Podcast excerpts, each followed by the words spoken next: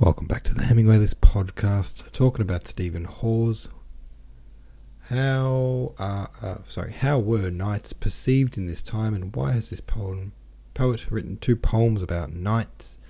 Techgraphic says, I think the idea of knights and knighthood in general went through shifts and turns throughout history. At this period, knights were no longer a thing of the fabled past. Think King Arthur myth and his Knights of the Round Table.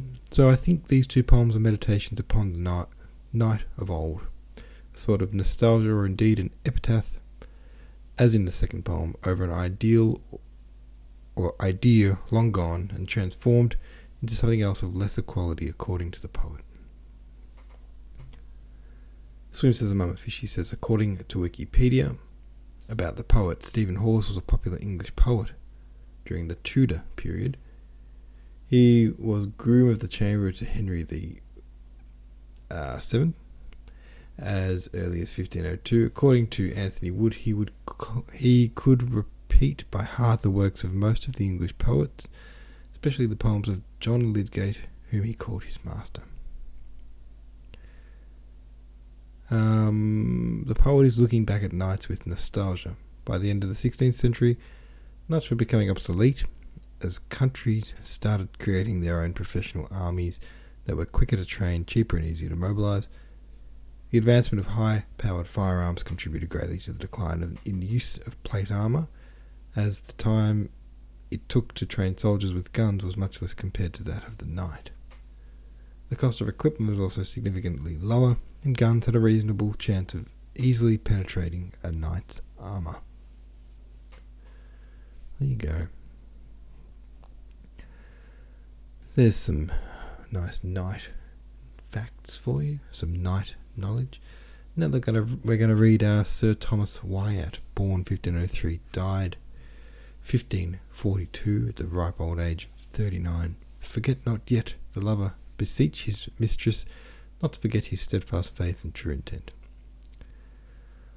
Uh, that's like a subtitle. I guess the poem's called Forget Not Yet.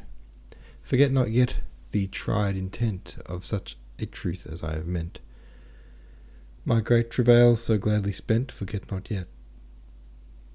Forget not yet when first began the weary life you know, since when the suit, the service none can tell can, forget not yet. Forget not yet the great assays, the cruel wrong, the scornful ways, the painful patience in delays, forget not yet.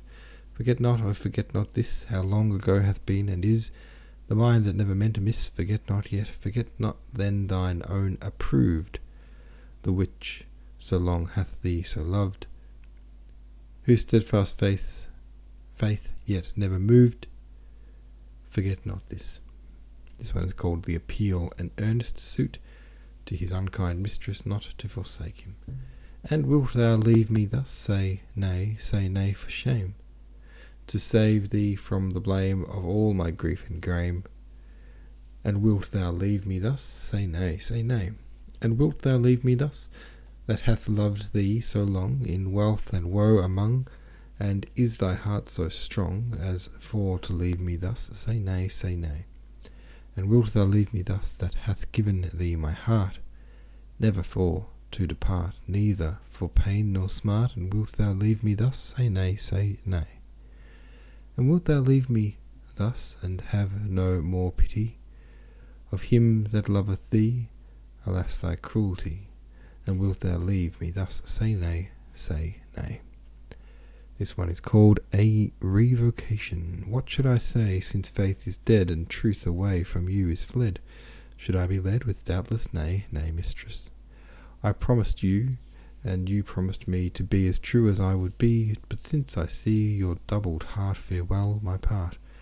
Thought for to take, tis not my mind, but to forsake one so unkind, and as I find, so will I trust, farewell unjust. Can ye say nay, but that you said that I always always should be obeyed, and thus betrayed all that I wist, farewell unkissed.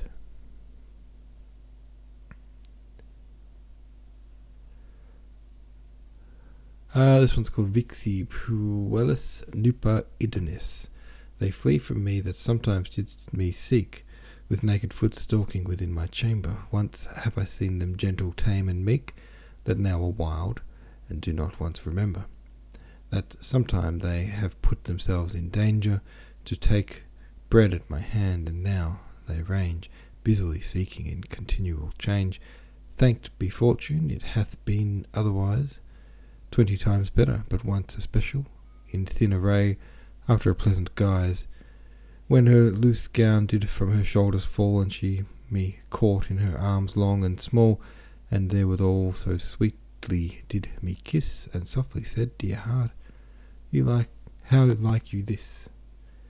It was no dream, for I lay broad awaking, but all is turned down turned now through my gentleness into a bitter fashion of forsaking, and I have leave to go of her goodness, and she also to use newfangleness. But since that I unkindly so am served, how like you this, what hath she now deserved? And one more. To his lute. My lute awake, perform the last labour that thou and I shall waste, and end that I have now begun, for when this song is said and past, my lute be still, for I have done. As to be heard where ear is none, as lead to grave in marble stone, my song may pierce her heart as soon, should we then sing, or sigh, or moan. No, no, my lute, for I have done. The rocks do not so cruelly repulse the waves continually, as she my suit and affection, so that I am past remedy, whereby my lute and I have done. Proud of the spoil that thou hast got, of simple hearts sorrow love's shot, by whom unkind thou hast them won, think not he hath his bow forgot bow forgot, although my lute and I have done. Vengeance shall fall on thy disdain that maketh but game of earnest pain. Trow not alone under the sun, and quit to cause thy lover's pain. Although my lute and I have done. May chance thee lie withered and old, the winter nights that are so cold, plaining in vain unto the moon thy wishes, then dare not be told. Then care then who list, for I have done. And then may chance thee to repent the time that thou hast lost and spent, to cause thy lover's sigh and swoon. Then shalt thou know beauty by Lent, and wish and want as I have done. Now cease my lute, this is the last labour that thou and I shall waste, and ended is that we begun. Now is this song both song and past, my lute be still, for I have done. Alright, there's that one. Couple of poems for you by old Sir Thomas Wyatt. Alright, thanks for listening. Catch you tomorrow.